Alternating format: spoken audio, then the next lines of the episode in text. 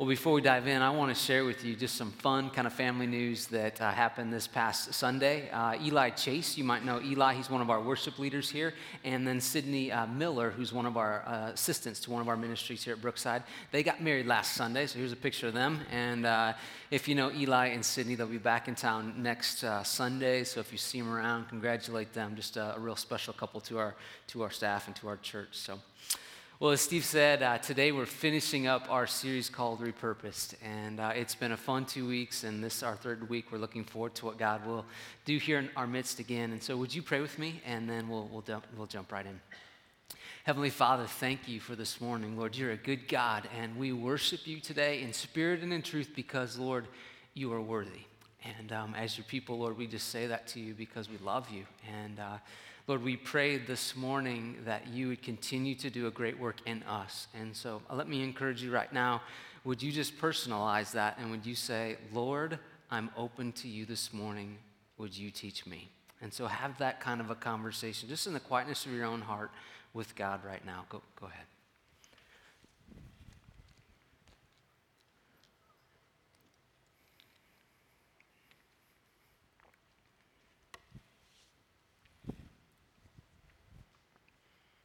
Father, I thank you that when we say those kinds of words to you, uh, you, you respond to that. And that's why we repeatedly do it, because when we open ourselves to you, you do a work inside of us. And so we're so grateful for that. You are alive and well, Lord, and we celebrate you and we celebrate the work that you'll do in us this morning. So we pray this in Christ's name. Amen. Well, in this uh, three part series, what we're doing is we're exploring this idea that God can take in our lives things that might seem hard, things that might seem challenging, things that might cause pain, things that might bring a lot of frustration into our lives. And God can actually repurpose that. God can take that, what was maybe not looking like it was going to go on the trajectory for good, God can take that, repurpose it into something great. God can redeem it. And uh, it's been fun to see and hear different stories about how God's been working in these first two weeks, and, um, and we long for more of that even this morning. This idea of repurposing, it's taking something that had one intention, and maybe it was good, maybe it was not so great, maybe it was not so noble, and then God taking a hold of it, whether it's a situation or a circumstance or a person, and God using it for something great, pointing to something much bigger. One hot July afternoon last summer, our family was kayaking down this little uh, river in eastern Iowa that I grew up on. And as we were going along, we noticed that there was this big tree that had fallen into the water. And as a result, there was a lot of debris that was getting caught in the branches of this tree as the river kind of ran through.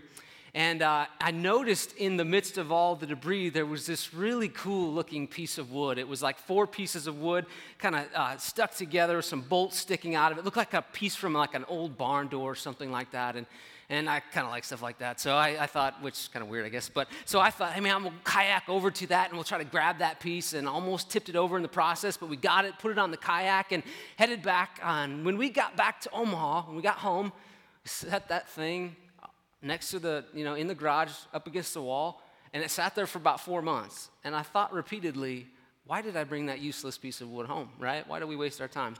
And uh, Christmas then approached, and so we got it out of the, the bag and we cleaned this thing all up and, and we took it to someone, had them paint on it, and, and it ended up being this gift that my kids gave to their grandparents from this meaningful little lake, right?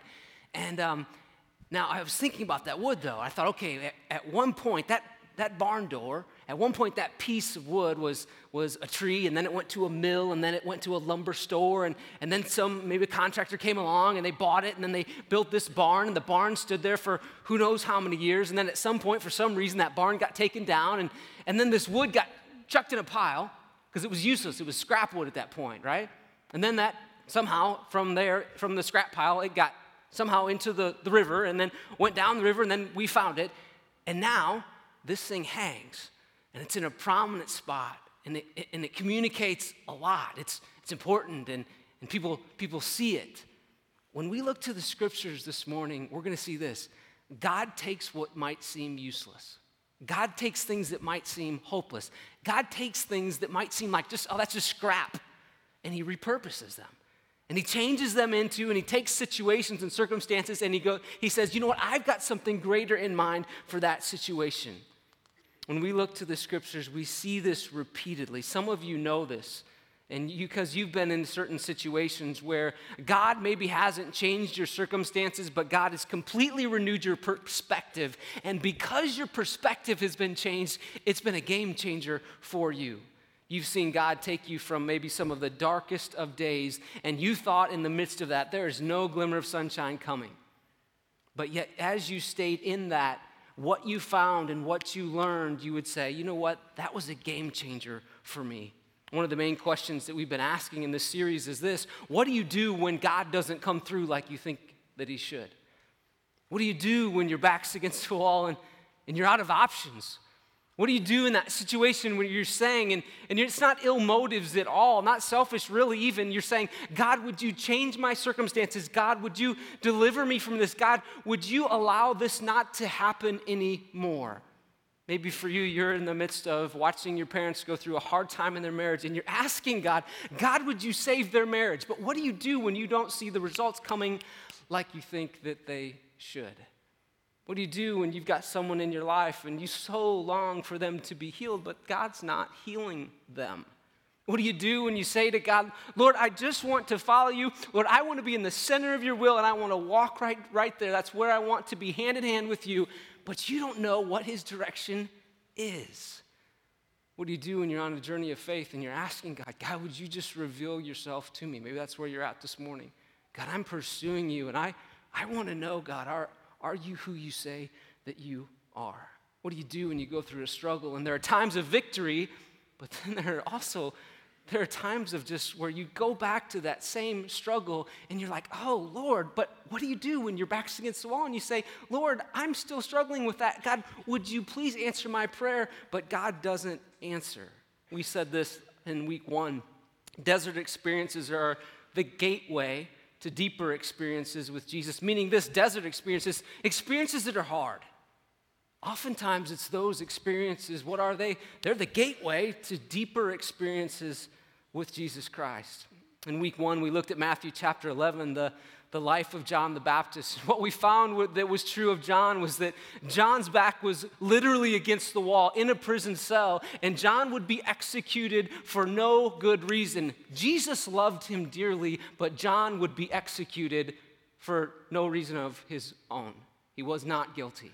And Jesus said to John in the midst of that, Jesus said, Hey, John, your back's against, John, blessed is the man who does not fall away on account of me. John, blessed are you if you just keep going. John, blessed is the one who continues to persevere. John, blessed is the one who just puts one foot in front of the other and they keep going.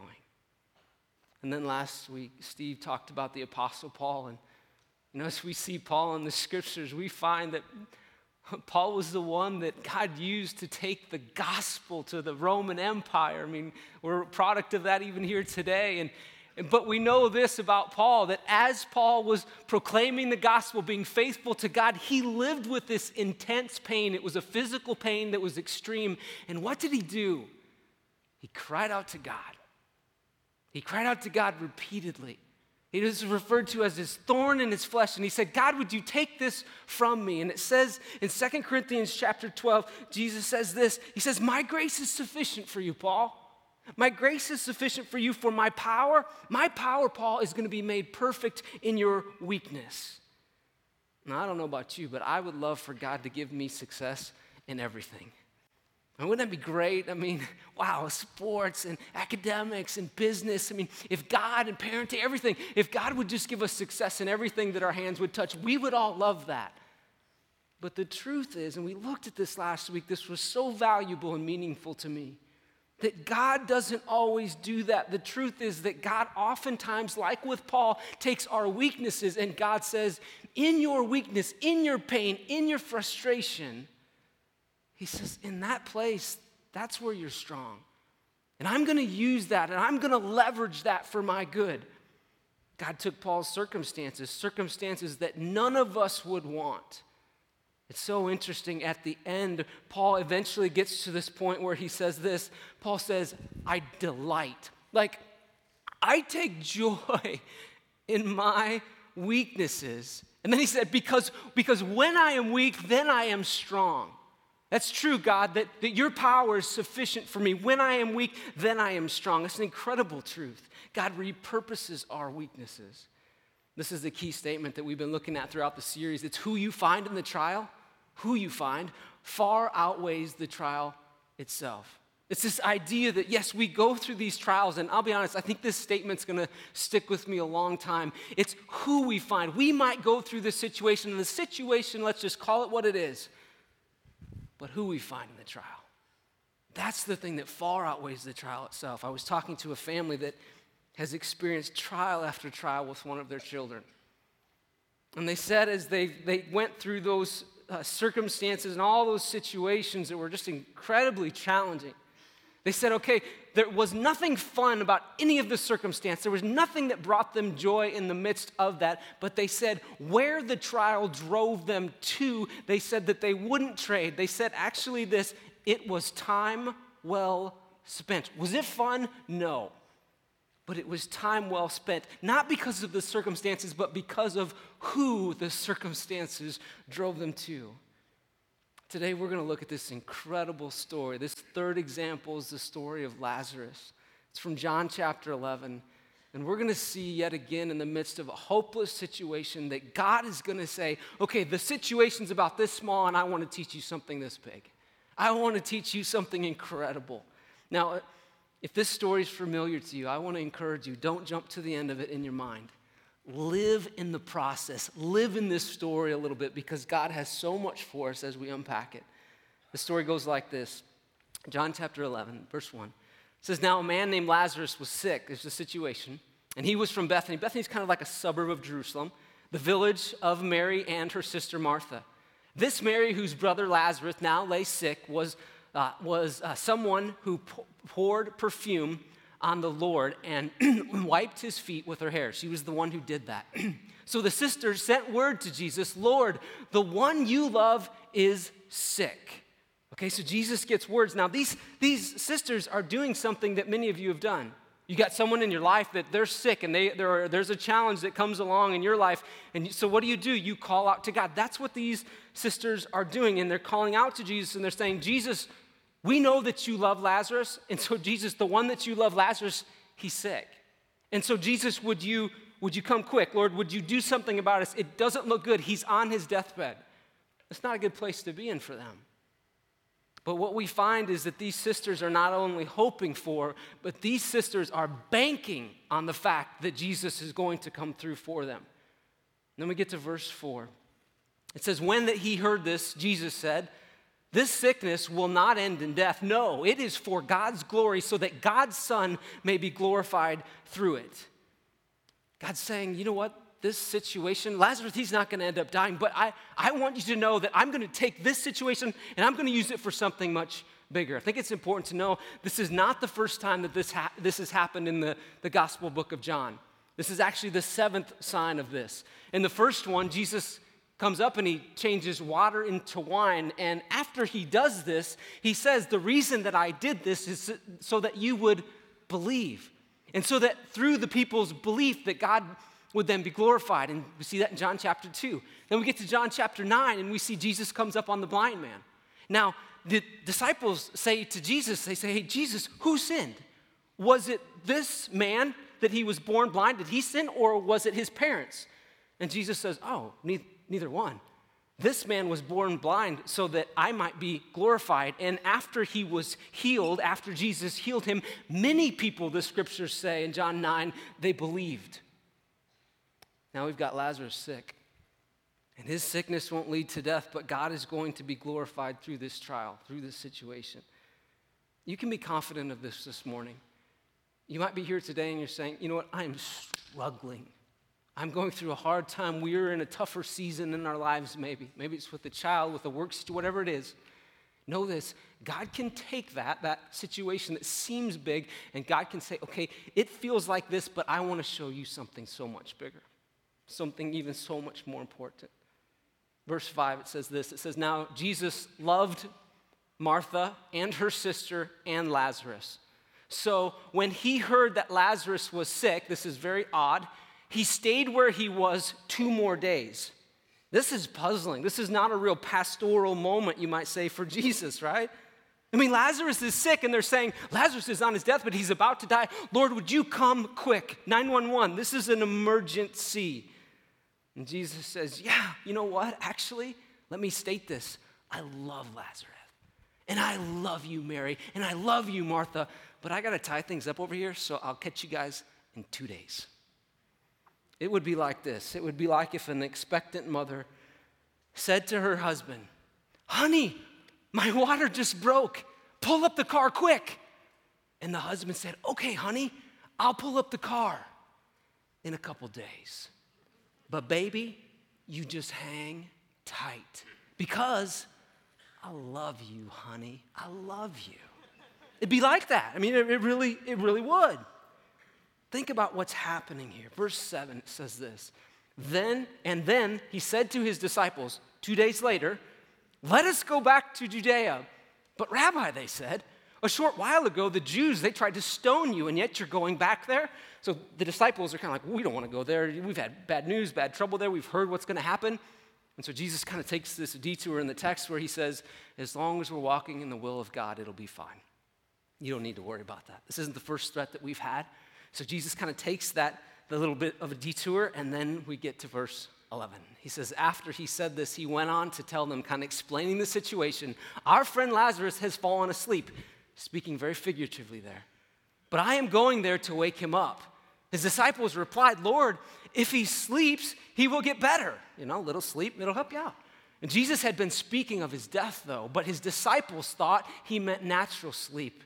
So then he told them plainly, Lazarus is dead. He leveled with them. That would have broken their hearts, pit in their stomach now. And then Jesus says, again, a very odd verse here. Jesus says, And for your sake, I am glad I was not there. I'm glad that I was not there so that you may believe. But let us go to him. Jesus says, You know what? Lazarus is dead. I want you guys to know that. That would have been heartbreaking for them. But I want you to know I'm glad that he's dead. Again, why? It's because Jesus is going to say, this little situation, I want to teach you something far greater. When Pastor Navis was here from Zambia a few weeks ago, I had a conversation with him at one point, and, and I said to him, I said, you know, he's much older than I am and, and experienced in ministry years and years and years. And uh, so I just thought, man, this guy could mentor me here for a little bit. And so I said, how do you lead people well through trials? And knowing just the culture and the climate that he works in and how he faces that every day. And he said to me, this is such an interesting statement, so powerful. He said, Trials can often be the greatest gift from God for people. Now, you might hear that, and you've got to know that a statement like that from him as well, it doesn't diminish at all the pain you go through. It doesn't minimize for a second what you feel in the middle of a trial. Not at all. But what it does do, and what he was saying is this oftentimes people go through a trial and it actually leads them to this meaningful fork in the road where they, they find God, or if they know God, they, they realize who He is in such a broader way that they actually look back on that trial and they're actually glad that they were able to go through it because of who they found in the trial far outweighed the trial itself. You know, some of you, you can probably relate to, to that point because at this point in the text because for you, you've gone through a situation in your life and you've just realized, you know what? I'm actually thankful for this because I was over there spiritually and now I'm so much closer to God. I've realized that, okay, I, I, thought the situation was all about X, Y, and Z, but I realized God had something so much bigger, so much more meaningful for me in it. God is about to blow their view in this passage of who He is. Remember that God can use the hardest times for his good. Verse 17. It says, On his arrival, Jesus found that Lazarus had already been in the tomb for four days. Now, Bethany was less than two miles from Jerusalem, and many of the Jews had come to Martha and Mary to comfort them in the loss of their brother. So they've gathered together, they're surrounding them, they're mourning. And when Martha heard that Jesus was coming, she went out to meet him, but Mary stayed home. Lord, Martha said to Jesus, if you had been here, my brother would not have died. You talk about desperation. Talk about a little bit of frustration, even. But then she says this But I know that even now God will give you whatever you ask. Martha gets it. She has great faith. She knows Jesus, at the drop of the hat, you, you could change everything. Even now, still now. Verse 23, Jesus said to her, Your brother will rise again. Martha answered, I know he will rise again in the resurrection at the last day. She's thinking of eternity. Jesus said to her, I am the resurrection and the life. The one who believes in me will live even though he die. And whoever lives by believing in me will never die. And then he drives Martha to a defining question. I think it's asking, eh, we would ask this of ourselves, it would be wise. He says of, to Martha, He says, Martha, do you believe this? Now, don't miss what Jesus is doing here. He's saying, Let me take you to a higher elevation, Martha. I don't want you to miss something on the bigger picture. I want you to know that whoever would believe with, believeth in me would never die, that though they die, they would live. Isn't it true, though, that when you go through a trial, oftentimes we see this, when you go through a trial, particularly a life and death trial, a lot of people find God. And so, what Jesus is saying is, okay, Martha, do you believe? Do you believe I am who I said I was? When I said I am the resurrection and the life, Martha, do you believe that? Our main point again is this it's who you find in the trial far outweighs the trial itself. Jesus is wanting to direct Martha away from the trial and right to himself. Martha responds in verse 27 Yes, Lord, she replied, I believe that you are the Messiah, the Son of God, who is to come into the world. And after she had said, said this, she went back and she called her sister Mary aside. The teacher is here, she said, and is asking for you. And when Mary heard this, she got up quickly and she went to him. And when Mary reached the place where Jesus was and saw him, she fell at his feet, a place that she was often, and she said, Lord, if you had been here, my brother would not have died. Imagine the motion in that. And when Jesus saw her weeping and the Jews who had come along with her also weeping, he was deeply moved in spirit. The original language right there, deeply moved in spirit, it means that he was like at a gut level, he was angry. And he was, says, moved in spirit and he was troubled. Where have you laid him? He asked. Come and see, Lord, they replied. And then, verse 35, it says, Jesus wept. Now, in order to understand that verse, those verses, particularly that last one, verse 35, Jesus wept, the shortest verse in the Bible. In order to understand that, we've got to really go back to Genesis chapters 1, 2, and 3, where we find this sin and death were not a part of the plan. It's not the way that things are supposed to be. And so when Jesus, at the gut level, he's angry, he is, he's crying, he is broken. Why is he broken? He's broken because death is not right. Jesus is saying this isn't the way that it should be, and one day things will be uh, restored. But Jesus is saying, at this, at this moment, Jesus is crying because the thought of this man who he's loved who's created in the image of God, the fact that he is dead, that's just wrong. And so, what does Jesus do? He embraces that and he weeps. This past week, thousands of people in our city mourned the loss of one of our police officers. Know that that breaks the heart of God. It's not the way things were intended to be. And one day they'll be restored. You know, one of the greatest things that I think that you can do to cultivate a passionate relationship with Jesus Christ that's thriving is to learn more and more about the character of God. This is a slice, this is a part of the character of God. Sin and death and pain and suffering grieve the heart of God. And one day he will come and he will restore all things. That's the awesome news. Let's keep going. Look at me at verse 36. It says, Then the Jews said, See how he loved him? See how he loved Lazarus? He's weeping. But some of them said, Could not he who opened the eyes of the blind man have kept this man from dying? And Jesus, once more deeply moved, came to the tomb. Again, he's angry over death. He's broken. It was a cave that with a stone laid across the entrance. Take the stone away, he said. But Lord, said Martha, the sister of the dead man. By this time there is a bad odor, for he has been there for four days. I love Martha. She's such a straight shooter, isn't she? Lord, by now he stinks. Like, Lord, I know I love him. I miss him. He's been gone four days. But whew, the new, new King James Version or the King James Version of the Bible literally says, He stinketh. Not good. She's saying, Stay away, Lord. Verse 40 says, Then Jesus said, Did I not tell you that if you believe, you will see the glory of God? And so they took the stone away, and then Jesus looked up, and he's doing this for their benefit. He looked up and he said, Father, I thank you that you have heard me.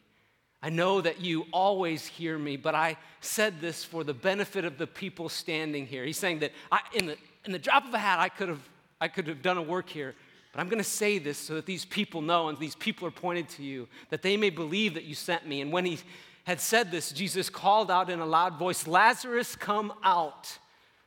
And the dead man came out, and his hands and his feet were wrapped with strips of linen and a cloth around his face. And Jesus said to them, Take off the grave clothes and let him go. What a moment. Think about this for a minute. It's no wonder that people in those days, when they saw Jesus Christ and they saw him work, they were willing to die for him. It's no wonder they had that kind of confidence because they saw things like this. It was amazing. What a moment. But what Jesus is wanting to do through this moment is not to say, okay, that was a great miracle. Again, it's not about Lazarus, it's not about Mary, it's not about Martha. It's about God. It's about this picture of, okay, what is my picture of who God is? Verse 45, he nails his reason. He says, Therefore, many of the Jews who had come to visit Mary and they had seen what Jesus did, what did they do? They believed in him. It's interesting. You get to the end of the book of John, and there's kind of like this summary statement where it, it, talks about okay basically all these things that have, we've recorded about who jesus is this is the reason why we've recorded them and it says this but these things were written all these accounts of jesus' life here it is that you might believe that jesus christ that jesus is the christ the son of god and that by believing in him you might have life in his name mary and martha and Lazarus, think about it for a second. They felt as though God had abandoned them. They felt as though, God, you've left us out. God, you didn't show up when you should have showed up. Lord, if only you would have been here, my brother would not have died. And some of you this morning are asking the same question. You're, you're, you're going to God with that key verse. It's a doubting verse where you're going to God and you're saying, God, my back's against the wall. God, are you going to come through? God, is my child going to be okay? God, is, are you going to provide? God, is our future going to be You're, you're asking those kinds of questions. And I love what Jesus does in his love and his grace. What does he do? He, he points Martha and he says, Martha, do you believe who I am? And she says, Yes, Lord, I, I do believe who you are. Think about this for a second. The name of one of the names for God, Emmanuel, what does it mean? It means that God is with us. And so we look at this situation of Lazarus, and God is wanting us to know it's that small. In the, in the whole grand scheme of things, your life is like this. It's just a blip on the radar in the, the scheme of eternity. And one day we're going to stand before God. And what's really going to matter in that moment is this in this little blip called life on earth, did we trust Him? Did we realize and did we take great merit in the fact that God, you are trustworthy. God, I might not have all the answers, but God, I'm going to put one foot in front of the other. What did Jesus say to John the Baptist? He was about to be executed. Jesus said, Blessed are you, John, if you don't fall away on account of me. John, blessed are you if you take one more step forward. To the Apostle Paul, Paul, I know that you're suffering. I know that you're actually going to die for me, Paul. But Paul, I want you to know this. My grace is sufficient for you. Paul, I want you to know that, that, that your your weakness, that's actually where you're going to find the most strength. And then we get to this story of Lazarus, and it's as though Jesus would say to us this morning, just trust me. That situation is, it's a situation, and it seems huge, and, and, and it is huge, and it feels huge. But know this God is trustworthy, right? God is so trustworthy. Again, our point for this series is this it's not so much about the trial, but it's who we find in the trial because that far outweighs the trial itself. And so, the best place that we can be is to find Him, whether we're in a good time or whether we are in a time of trial. So let's do this. Let's pray together. So would you would you stand with me?